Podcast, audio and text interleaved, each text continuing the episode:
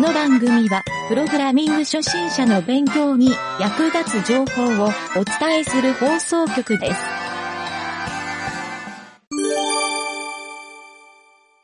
影織メンタルクリニック。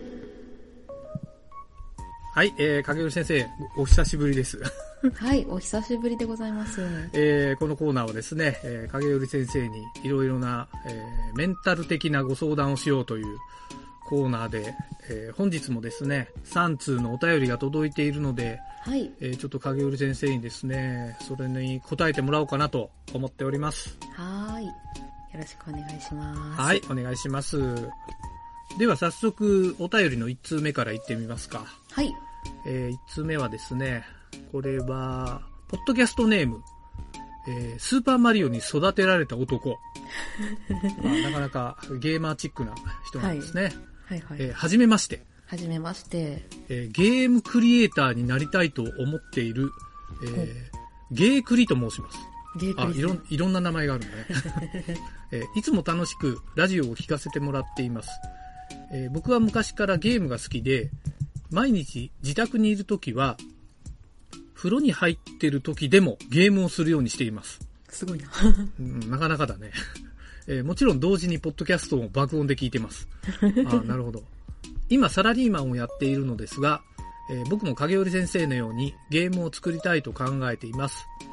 えー僕の好きな RPG と格闘ゲームとシミュレーションゲームが混ざった楽しい壮大な冒険格闘アクション SF 超大作が作りたい です。はいはい。そんなゲームを作ってゲームで一攫千金を狙いたいと思っています。えーすげえそこで。相談です。はい。えーまずは何から始めればいいで すかぜひ教えてください。面 白い。すごい。いやー超大。作だね。超大作ですね。なんか、熱量が高くていいですね。あーどのぐらいのスキル持って言ってんだろうね、この人。確かに。あの人はなんかあれですかね、公開とかしてるんですかね、作ってっていう。いや、多分ね、間違いなく何も作ったことない人なんじ ゃないかな。ねああ、確かに。なるほど。え。ねえ。まだ何か作っらたことがね、うんないんだったら、なんか小さい作品でもいいから一個作ってどっかに出す本当っだてねいうのをね、から始めこたんな最初から壮大なのは無理だよね、きっと。まあまあまあ。まああ、でも夢があるとなんか多分、ああ、なるほど。そのその確かに。好奇心に沿って作っていくと、うんうん。なんか、なんでしょうね。その自分の技術っていうのはなんかそれでなんか上がっていくというか、好あー奇心に引っ張り上げられるっていう感じはまああ、るそかりなゃそうだよっていうね。のはありますうね。ん、目標は大事ですね。そう。はいはいだからモチベーションが低くて、ただなんか、う。うんん、それでお金儲けられそうみたいなのとかあーだなとるやほっどぱ途中でそこも挫あ折るよねするんですよね。はいはい。そう本当に自分が作りたいものとか自分が見たいものとかっていうのがあるんだったら、なんかそれをこううん実現する過程で結構技術力って身につくよなっていうのはすごいああ、なるほど、なるほど。はいはい。うんうんうんなんでそまの、あ、この人でも、うん結構下心もあるじゃないで すか。一攫千金狙いたいっていう。まあまあまあまあ、そうですね。千一攫千金できなかったとしてもやりたいかどうかってとこですよね。お、なるほど。うんそこポイント高いよね。そうですね。そう。ううんん。まあ好きなもの作ってあわよくばそれで爆売れしたらめっちゃ嬉しいですけど、まあ、そうもですしね。うん、売れなかったとしても作りたいかどうかってところは一つ、なんかそこのお金をもなんか儲けるところと作るところっていうのをうんまず切り分けてやった方が多分なんていうか本当作だりねやすいというか、そうそれは同感ですわ。ね、一攫千金をもし狙いたいんだったら本当になんか多分あれですね、うん。そのユーザーがどういうのを求めてるかっていうのをリサーチしてそういうのに極力寄せていくっていうことに確かにようなね、気はするんですよ。うん自分の作りたいと思ってるゲームが、その、うん売れるゲームとは限らないもんね。うんよく言われるけど。そうそうそう。なまのあで、売れる市場と、なんだろう、うん、は必ず、まあ今売れてるのをリサーチするだけでもかなりそうですね見えると思うしねう。んうんうん。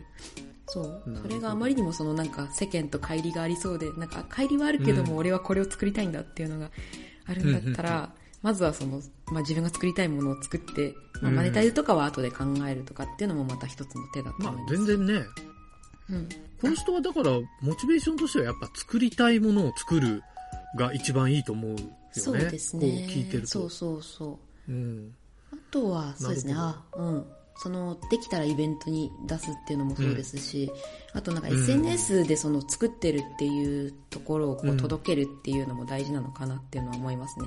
SNS やってるとその作ってる自分の途風中景経過みたいな。途中経過うんうをんうんシェアしたりとか、確かに。 SNS だと結構そのインディーゲーム作ってますみたいな人がたくさんいるので、そうだね。お互いうんモチベーション上げたりとか、その情報交あ換できたりそとうかそっうていうのもそありますし、う。なんかね、似たようなことやってる人からさ、メッセージもらったりするもんね、そういうのんで。うんうんうんううんん。あとなんか本当に、もしかしたらさ、作ってる間に、そう、楽しみにしてくれるファンの人ができたりとかさそ。うそうそうそうそうそう、ねそれはすっごいあると思うので確かに今の時代は便利だね、そう考えるうと。んうんうんうん。そうか。じゃあ、SNS から始める。そうですね横のつながりを作りつつ、 まあ、自分のこの形にしたいものっていうのをちょっとずつでもいいから形にして公開するっていうあねーまあ、いきなりそう超大作じゃなくていいんで本当になんかワンシーンだけ本当だねゲームのワンシーンだけ作るとかっていうのでも、なんか一つでも形になったら結構すごいモチベーション上がってまた続きさらに作ろうとかさらに改良しようってういんううんうのがん。出てくると思うので。確まずかはに。形にするってところを目指すっていうところですかね。本当に本当最です小ねゴールを作って、そのゴーうルをん。達成できるようにってところですかね。確かに。だからミニマムのこのうんマイルストーンを置いていってあ、、そうそうそうそちょうっとそう。ずつね、1ステージずつとかも全然悪くないしね。うんうんうんうん。そうか。まあ、結構みんななんか完成するまでは、こう、外出し、門外不出みたいにしちゃう人多いから、うん確かに作ってますよっていう光景をさ、なんだろう、公開してる人って少ないかもね。そういですね。う。そうん私、それでなんかその、反応がいいなとかっていうのをリサーチしながら進むっていうのもできるような気がするんですよ。確そかのに一攫千金狙うんだったら。それは確かにね、うんそういうゲーム開発、なんか今後主流になってもいいのね。まあ、やってる人はやってるんだろうけど。うんうんうんううんん。確かに。僕はなんかあのゲームの制作会社にいた時は、はい。あの、やっぱりね、門外不出なんですよ。ああ、やっぱりまあ、そうでセすキュね。リティでってい他う。にんパクられないようにとかね。そう、本当にそう。あの、企業、他の会社に、なんかそういうゲームアイデアを取られないように、うんえっ、と、もう作ってるゲームもタイトルを全部あの、コード化して、別の名前で呼びましょうとか、そういうのもやってるチームもあって、まあよくやっってんじゃん。なんかは、いいろんな、なんかシステムの開発会社とかでも、ね、やってる、あの、システムコードって言われるやつね。はいはいはいはいはい。そう、あんなんやったり、うん、してたけど、なんかどっちかというと逆の方が今、いいっていうのがわかるね、SNS で言うと。そうですねうん。結構そう見てると、その、ここのシーンのこのゲームバトルが、うんバトルシーンができたよみたいなのとかをこうちょこちょこ上げな確がかにらやってる人とか。確かに。それはなんか、なんだろう、親近感が湧くね、そういう作り方してる人。うん、なんか一緒になんか応援してるというか、ゴールまでこはういはいはい伴走して、横から頑張れっていうみたいな、そういう形で、いいかもなん。ていうか言い進めるのかなっていうのは。なるほど。まあちょっと僕もそれは勉強になりますね。うんいやーぜひちょっとそういうゲーム作りを頑張ってもらえますか、この人にそは。うですね。なんか、はい。作品ができたらぜひご一報くださいって感じですね。本当で すね。ゲイクリさん、じゃゆくりあ、さそん、んな回答でよろしいでしょうか。頑張ってください。まずは SNS から。はい。えーじゃあ続きまして、えーはいお悩みその2、えー2通目はですね、えっ、とね、キャストネーム、はい。えっ、と、キラキラネームの女の子、キラキラ女性の人から来てはる感じですね。いこう。えっ、と、ゆげたさん、影織さん、いつも通勤のお供に電車の中で聞かせてもらって います。あー嬉しいですねそういうタイプの人で すね。ありねがと。うございます。えーっと、私は彼氏も作らずに、毎日会社と自分のアパートの往復ばかりしている、まだ年齢は低めの女子です。ほうほう。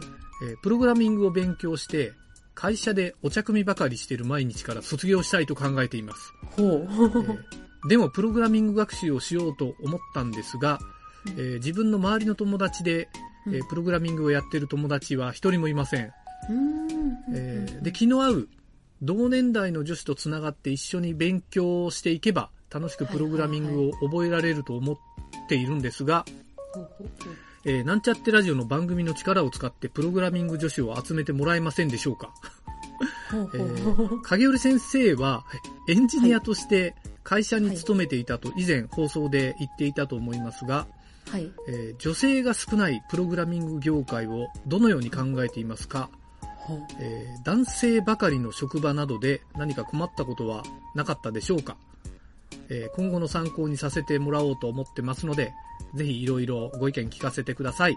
ははーい、こんなお便り。ですね。はい。おーどうですかいろいろ女性の立場の意見。そうですね。まずこの人もまた SNS しろみたいな話になりそうな気がしてい て。出た SNS してその仲間を集めろっていうのは一つ。確かに。仲間集めはそうだね。そうそう。うんってそうそうですね意外とじゃあいるものなのかねそういう女性エンジニアみたいな人ってね。なんか多分、その、界隈に行けばいるんですけど、多分その人のその存在し、そあのいるコミュニティの中でそういうのが全然ないところにいれば、多分全く縁がないと思うんですよ、ね。ああ、そうか。まあやっぱりそう半分運もあるんだね、そうすると。そうですね。そりゃそうか。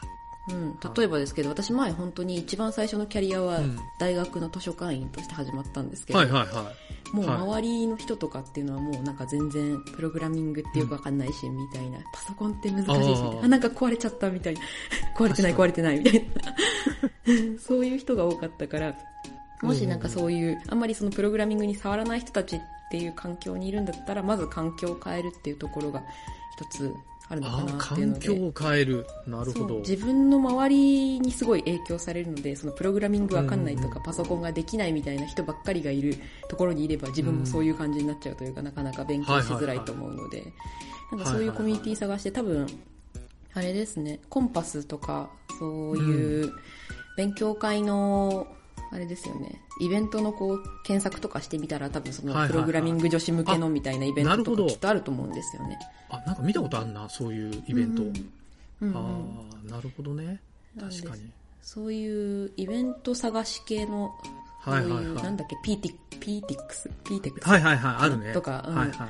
コンパスとかがおすすめかな。そのあたりでまずなんかうん探して、そういうイベントに行ってみてっていうのがまず、なんかまあ一つ目なのるほど質問についての、はいあれはでいす。かね、その仲間を増やして、その同年代の友達とかを作るっていう、女子友を作るっていうのはそういうのに行なくるとほか、ど。あと SNS をしろ。 ですかね。この人ね SNS、あのうん、ちょっと僕、飛ばした一文があったんだけど、はいはいはい。あの、ちょっと、これ読もうかどうしようか迷って飛ばしたんだけど、うんうん。ちょっと読んでみましょうか。 えっとね、はいえっと、周りで、あの、プログラミングやってる友達がいませんっていう次の行に、実は、情報交換をしようと思って、ネットで探してみたんですが、うんえー臭そうなおっさんばかりと繋がってしまいますっていう このこんな一行が書いてああっいたやんですよ。ーなるほど。ちょっとこの人の名誉にかけて一回飛ばしといたんだけど、じゃあ、なおさら SNS よりもやっぱ り、本当のイベントに行った方がいいですね。あそ、のリアルね。リアそルのう、ね、リアルイベントで、そのなん確かかにプログラミングの女性向けとかっていううんうんうのん多分今あると思うので、調べたら。はいはいはい。なんかそういうイベントで、そうするとやっぱりちょっと生のこ、う交流になるので、そうするとなんか、蓋を開けたらなんかそういうなんか、おじさんだったみたいな、なんかそういう女の子うんうんに教えてあげようみたいな変なおじさんとかがたまにやっぱいたりするので、 はいはい。そういう、なんか出会い目的みたいな。ああ、なるほど。はいはいはいそう。なんかそのそれはちょっとプロこグラミングう、逆に怖いんじゃないそれって。そうですね。なんで、うんまあ SNS、うん、まあ取捨選択みたいな感じだあと思うの、で、そうかそうか。SNS だと、うんそういう、なんていうのあの、んネカマっていうのか なネカマの人が。まあまあなんかあの、プログラミング初心者女子とかっていう風なハッシュタグつけて、はいは例えばなんか投稿したりすると、なんかそういうのを追っかけうてんうん、なんかはい教えてあげようかみたいな変な人が近づいてくるみたいなのはあるかもしれないっていうのは今思ったんですけど。怖いな、そういうの。へいえ。やーうん、プログラミングではないですけど、やっぱりなんかその若い女性に教えてあげようみたいなので、なんかアーティストで結構あって、ギャラリーストーカーっていう言葉があって、えーそのギャラリ何それ何そーに、れなんかあの、この、自称絵画に詳しいおじさんみたいなのが来て、君の絵はもっとこうした方がいいよみたいなことを突然言ってきたギりとか。ャラリーストーカー。そうあ、ギャラリそういうーこととか、なんかその、やたらなんか別へにー作品を買ったりしないのに付きまとってくるおっさんとかはいはいるみたいなので、特に若いそれは女なんか性がそういうので。い。ギャラリーやってるのはやっぱり結構うん若い女性が多いとかそういうのがあるのかななんか展示してるところで、その展示してるアーティストが若い女性が多いああ、っていもううのそで。こで目つけちゃうっんてだい。うのでってそうですね。もちろんその男性でやっぱりその逆に女性にストーカーされたみたいな話も聞いたことはもちろんあるんですけど、ええ、そんなのもあるんだ。うんへえ。でもやっぱりまあ若い、若い人でアーティストの卵でみたいな人だとやっぱりこう認められるチャンスが欲しくって、うんなんかとにかくいろんな人に売り込みたいっていう気持なちるほとど、。あとはなんかその、あ育ててあげようみたいなのとか、なんか、そのなんか言ってやろうみたいな、こう上から言ってやろうみたいな。うわ、こ怖いねで、マッチングしちゃうみたいなの。ので。うんうんその人がもう変な人だったら一発アウトだよね。そうですね。だからそういうの、あ、いいですとかっていうふうに毅然に言えるっていうのは必要なってるほど。そっうか。んああ、でもなんか、駆け出しの頃ってさ、そういう判別がつかないっそうそうそてういうそのう。もあるからさう、ん、なんかこれがチャンスになるのかもみたいな感じでうん迷っちゃうとかっていうのがあったりするっていうのがあって、で、なんかプログラミングでももしかしたら、だからそういう SNS でなんかよくわかんない絡み方をしてくる人とかっていうのはもしかしたら一定数、もちろんなんかまともな人もすごいたくさんいると思うんですけど、うんいるかもっ。ていうのを考えると、まあ、なんかそういうのじゃない、なんかこう、ちゃんとしたところがやってる、ちゃんとしてそうなイベントに行って、リアルな交流をまずちょっと取ってみるっていうのは一個あるのかななるほどっていうのは思いますね。僕結構 SNS で、うん、あの、お金の話をする人は全部除外してるんだけど、あ、投資しませんかとかってこあ、とですもかう間違いなく、間違いなく。投資とかさ、あの、なんだっけ、あの、まあ、こんなバイトありますよとか、まあ、闇バイトの場合もあるけ ど、はいはいはいはい。あのプログラミングって結構多いじゃないなんか、あの、例えば時給3000円でとか、時給5000円のバイトありますとか、結構、あの、DM とか入ってくるのよ。うんうんうんうんそういうのはもうやっぱり怖いね。やっぱお金の話をしてる人はうん。怖いいっていう認識が僕の中にあって、うんそうか。なんかそういう判断の基準は必要かもね。何かしらの。そうですね。多分、その読んだ時に直感的になんか変だなって思ったやつっていうのはいはいはもいまず弾いていいと思うので、確かに。まあね、それは。ですかね。まあ、うまい話はないってい う。そんなに。うんなんかちょっとでも引っかかったらちょっとストップかけるっていうのは、そうだまねあ、交流としてありなのかなっていうのは。はいはいはあとなんか後半戦はあれですね、なんか女い。性後が半どうですか少ない。確かに女性が少ないってプいうのロは。グラミング業界。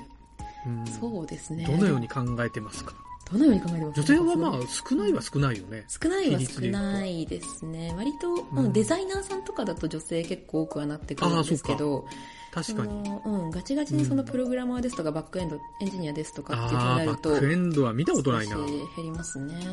ん。確かに。うんあープログラミング女子みたいな、なんか、アイドルユニットでやってる人とかを見たことあるんだ けど、おなんか多分ね、テレビ番組かなんかの企画で、アイドルがプログラミングを覚えて、みたいな。あーよくさ、なんか宅建を取ったりとか、あの、資格取るような、はいはいはい、ありますね。あの手の、あの手の企画でプログラミングだったと思うんだよ。うん、ああ、なるほどそう。それでなんかゲーム作るみたいにやってるのがね、一回深夜放送で見た気がするんだけど、まあでもそれはちょっとなんか色物系っていうか、 ちょっと違うかなっ ていう、がっちりプログラミングじゃなさそうなう気んもはいするんはいはだいけどは。い。うんそうです確かねに。あんまりなんかそのね男性、まあうん男性は多いなとは思うけど、なんかそれで不利益を被ったとかあんまないんですよね。そんなになんかそあのー男女差を感じたっていうう感覚がないんですよね。。かげるちゃんもじゃあそんなに、あんまりこう、男性女体で困ったこともないから、そんな気にしなくていいよって感じなのかな。どうなんでしょうね。なんか、もしかしたらその、いうん、育休産休の取りやすさとかそういうところとかをもしかしたら考えた方がいいかもしれないですね。それはありそうだね。うまあ、ん結局なんか、その組織によって、なんかいいか悪いかって大きく変わってくるから、そうですねそれはなんかその例えばその入るときに面接で、そういうところどうなってますかって聞いてみるっていうのは一つあ確るかにかもしれないですけど、確かに確かに。うん、うん。なんかもしかしたらそういうところまでそのなかなか頭が回らないからみたいなことはあるかもしれない、そのあまりにもうん男の人が多いとこだったらっていう。なるほどね。うんまあ、確かに、あの、脅すつもりじゃないけど、プログラム業界ってまだまだ、あの、昭和体質な会社もいっぱいあるからね。それはもうなんか選び方次第なところはありますね、うん多分本当に。社長が若いところとかだとそのやっぱりベンチャーのノリみたいな感じで、ああ、今時のね。またその昭和のノリとはまた違うけども、まあそれはそれで多分なんかフラットに結構、フラットではあるけど結構激務ではあるっていうのを聞くので、ああ体調とのバラ。ランスとかかな。うん。うん。はいはいはい。そっか。合う合わないは、なんか判断難しそうだね。そういう。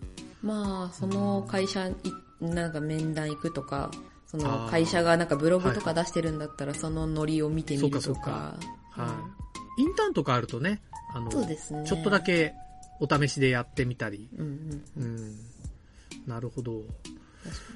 うん、まあでも、悪いとこばっかじゃなくてね、多分いいとこもいっぱいあると思うから、まあ、どこら辺のラインで自分がいけ るか、我慢できるかとか、そうそ,、ですねううんん、こら辺なのかな。うんうん、または確、かにはいなんだろう、そういうの嫌な人ってほら、フリーランスになる。うんうんうん、人多いじゃない確かに確かうに、ん。うんあ、でもエンジニアのフリーランスか。あ僕も近いことやってて、あんまり人におすすめしないんだけど、 エンジニアのフリーランスって。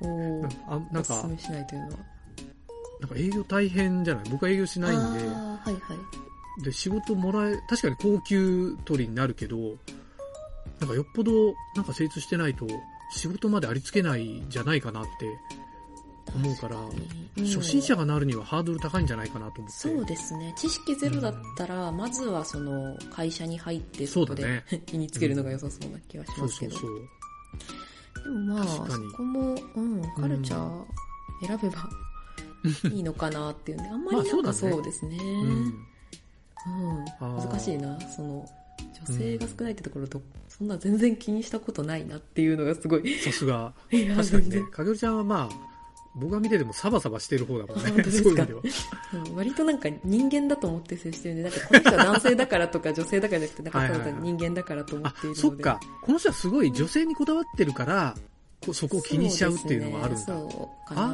ーうん、なんで女性、んうんうんなんか、まあ、わかんないですけど、その、女性がいいっていうところっていうのはなんでだろうな、みたいな。なるほ。ど。あああ、確別かに、にね。うん。全然理由があっても、うん、いい。男性でもね、確かに気が合う人とかできると、う全然一緒に勉強していける仲間になると思うからね。うん。うん。なるほどねそ。うそっか。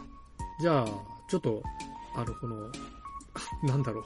ちょっと言葉選んで言うけど、あの、SDGs 的にあ まり性別にこだわらない方がいいですよと。そうそうですね。まあなんかあの、理由があるんだったら全然あれかもしれないですけど、また、うん。あれを送っていただければ、本当ださらにね。っていう感はじですい。けちょど。っとじゃあ、そうですこのね。人もなんか、カルチャーが合うような、なんかそのはい女性フレンドリーな会社とかっていうところに出会えるといいですあね。本うんじゃあ、ちょっと要経過観察ってことで。 は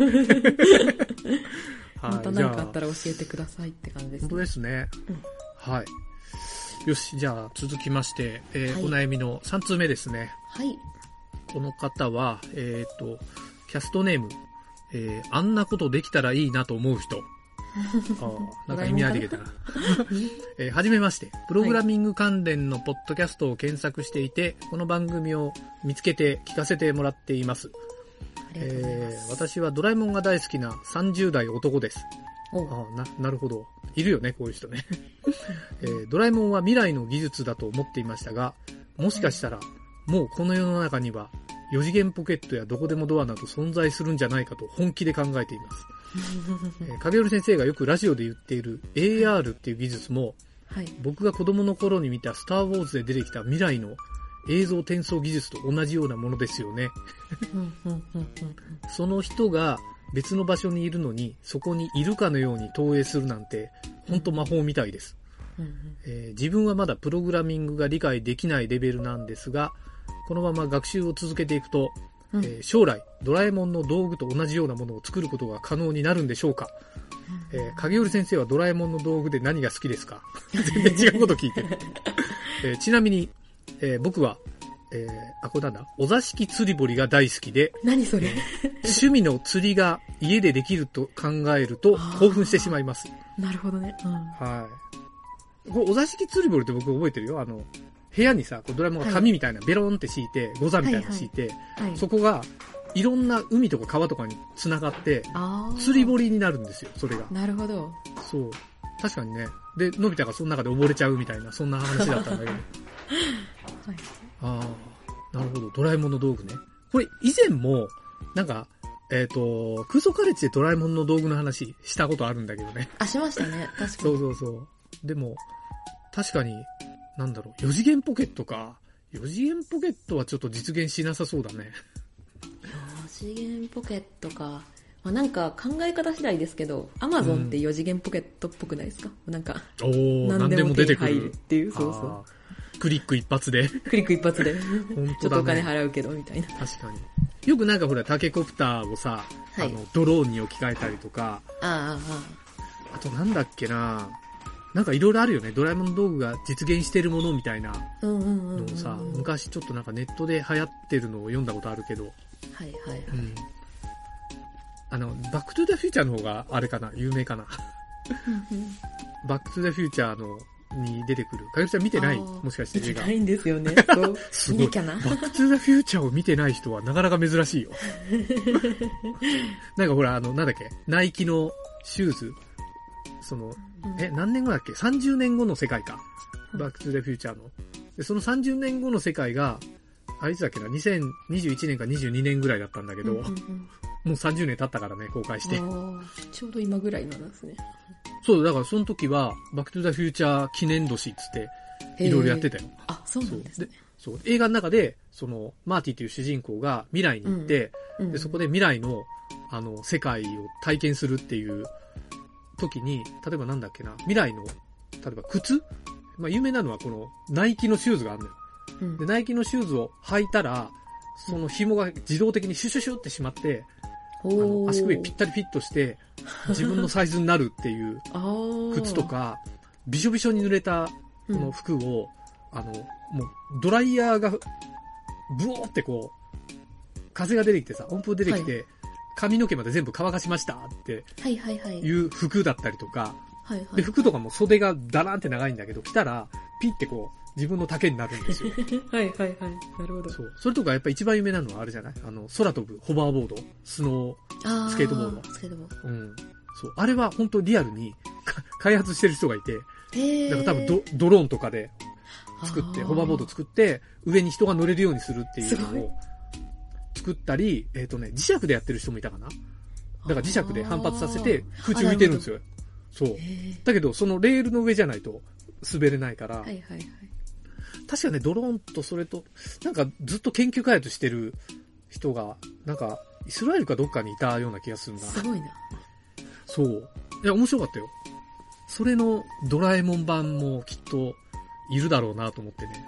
確かに確かどこでもドア、にできそうでできない。できないか、あれは。空間ねじ曲げどるもこんでね。もドアそうですねななんんかか本当うん乗り物がすごい速さになることかかな、ああ、なんだろうそうか。うん、ドラえもんの道具。まあ前も話したけど、ドラえもんの道具か。なんだろう。僕はあの、ミニカーがいっぱい出てくる、なんちゃらガレージっていうのがすごい好きだったんだけどね。子供の頃うん何ができるんですかそれだから救急車とか、そういう、あの、ミニカーがいっぱい出てくるんですよ。模型が。はいはいはいはい単純に僕は子供の時にあんまりおもちゃ買ってもらえなかった家だから、その、あ、ミニカー楽しそうと思って見てたんだけど、そうはいはいはいはいはい。なんか夢に出てきたんですよ、そのミニカーの道具が。そう。で、ミニカーで遊んでる自分が、ちょっとちっちゃい頃、そういうのを夢で見たから、すげえそれが記憶に残ってんだけ ど、へえ。そう。なんだろうな。意外となんか、あの、もしもボックスとかさ、それは思いますね。いいですよ、ね。もしもボックスって、あれ、科学でどうやるかが想像できなくないだから世界が一変するでしょ、そうあれ。すねうんうんうん。平行世界に行くみたいな話になるんですそかね。んな科学あんのかなって、 ちょっと思うけど。今のだとちょっと思いつかないです。今の科学の範囲だとちょっと思いつかない本当だよねですね。あ、あれかもよ。VR かもよ。ああ、それはそうかもしれない。確かに。まあ、VR だったら何でもありだけどね。そうですね。うん。ああ、そうか。VR は確かに夢を実現して脳を錯覚させてくれるからうん、うんうんうん。体験はできるもんね。そういう意味では。そうですね。VR をその視覚デバイスだけじゃなくて、その触覚デバイスとか、そうそう嗅そう覚とか味覚とかっていう、うんそういう風に拡張、五感を拡張すれば、結う局そうですね。現実ってその五感でててうんうん取り入れたものっていうのそうそうをこう脳でどう変換するかってとこだと思うので、そこをこうハックすれば、なんかね。できるのかなっていうのは思いますなね。んかさ、僕もあの、任天堂のね、はいあの、まあ、スイッチじゃなくてもいいんだけど、うんマリオカートを VR でやったら、どんだけ楽しいかって想像したことあるんだけど、あー。めっちゃし楽しいと思うんだ よね。確かに確かうんマリオカート、うんなんかやったらできんのかなあに。あのり、そうですね。クエストとかに接続できんのかなスイッチって。あ、でもそうーか、ちょっとそ VR こ対応してない喧嘩かしな。いのかなそう、どうなんでしょうね。だってうん首振っても対応してなかったら意味ないもんね。ただのスクリーンじゃうんやっぱりこう、そうです。そこがね連動しないとい360度けないのかな。うんそう。対応してほしいな、それ。3D だからできそうな気がするもんね。うんうんうん、確かに確かに。まあ、演算は大変になるだろうけど。そうか。いやーえ、なんだっけ、この人の質問。 まあこの人は、あれですよ、その、これからもドラえもん。勉強、プログラミングの勉強してったら、こういうドラえもんのそうだ。ぶ道具を作れるか。あ、これ、この思考は、あの、なんだろう、プログラミングっていうよりは、あのエンジニアリングで、うんえっ、と、まあ、ドラえもんの道具っていう、ある意味目標があった時に、こうやったら実現できるって科学で見つけていくっていうのって、うんうんうん。意外と楽しいんじゃないかなと思うんですよ。そうですよね、確かに。そううん。ね、まあ、そうやって VR とかできてきたはずだから、うん。うんうんうんうん。確かに。うん。ドラえもんのやつだったら、なんうかん多分、プログラミングだけじゃなくて、電子工作とかの技術を本当だね。やるといいんじゃない半かな。導体。系の、そう。このあたりは私はちょっとさすがに全然詳しくないので、何も言えないですけど、ね。電子工作とかラズパイでなんか触るとか、はいはい。あ、じゃあ IoT ですね、この人そうですね、うんうんそっち系の勉強をするとなんか多分確かに。夢の現実はい、化はにい。一歩近づくんじゃないかなとは思いますね。なんかね、よく、あの、大学とかで、はい。そういうこう、あの、プログラミングの専攻をしあてーはいくかとかあるじゃないですか。はいはいはい。あの、多分計算とかする、まあ、がっつり理系の人が行くうん。ところって、あの、大体学校に入ると、えっ、とね、C 言語を勉強する人が多いらしいんですよ。はいはい。で、同時に、えっ、とね、Linux を勉強するらしいんですよ。えー、そう。で、えっ、と、そこと並行で、えっ、とね、ハードウェアの勉強するっていう、この3本立てらしくて、だからサーバーとプログラミングとハードウェア。ああ、で、これが1個ずつじゃなくて、順番にもう、あの、どんどんどんどん繰り返しやるんだって。でハードやってソフトやって、ハードやってソフトやってっていう、でやっててちょっとずつ理解できていくみたいな勉強をよくしてる、大学ではしてるっていう風な話を聞いたことあるんだけど、うんうんそう。だからソフトだけ詳しくてもダメで、ハードだけでもダメみたいに言ってたから、なるほどね。うんあ、そういうのあるんだと思ってね。うん。まあそういうのやっていくともしかしたら、ドラえもんの道具に近づくかもねって思ったけそれどね。はそうですね、確かに。うんねえ。うん。あのー、2023年の、違うわ。2024年の4月から、はい。あの、熊本大学で半導体デバイス工学課程っていうあ出た学科が立ち上がる。 あの僕はこの間ホームページ作らせてもらった。はい。はい、はい。興味があればそこにこう、入学してみるっていうね。確かに、体系的に学べるのはありかもしれないですね。ねはい本当ですね。あの、結構楽しい、熊本で楽しい生活が過ごせるらしいですよというのを、まさかの宣な伝。何の宣伝マンだっていう。 はい。まあそこからドラえもんが生まれるかもという感そじうで。ですね。未来のドラえもんが。本当ですね。いや、なんか、本当に、僕は個人的な意見としては、生まれてほしいなと思いますけどねそ。うですね。こういう人に頑張ってほしいんですよ。ね。ねどこでもドアができたらいいな、本当に。そう、私が一番欲しいなと思うのはどこでもドアで。その、これはね、もうね、日本にすぐ帰りたい。旅行会社が潰れるから、多分政府にもみ消されますよ。 政府にそんなの発売しちゃダメだって、こ下手したらなんこうか多分、不法入国とかそっちの方が問題になりそうあなー気がしま確すかにね、確かその。う、確かに。うん、でもデメリットもメリットもあるから、やっぱり、そうですね。そうなって、ね、昔のあの、ほら、あの、馬の、馬の鞍作ってた人が車がメインになってから仕事なくなったっていう、うんあれと一緒で、飛行機会社もなくなるかもね、どこでもドアができたら。そうですね。うん確かに。ゲート一つで。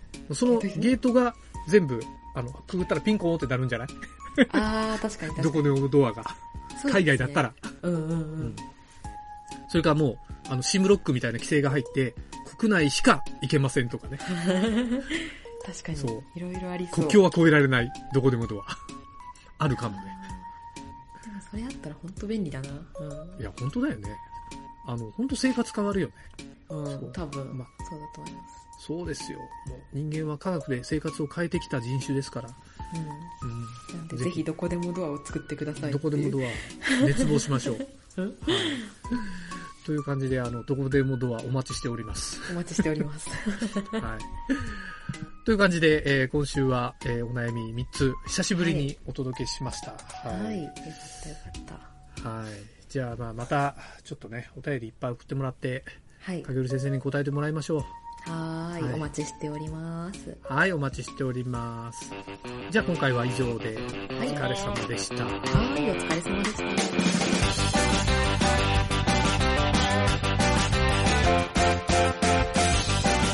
番組ホームページは、https, コロン、スラッシュスラッシュ、ミント、ドット、マーク、スラッシュ、ラジオです。次回もまた聞いてくださいね。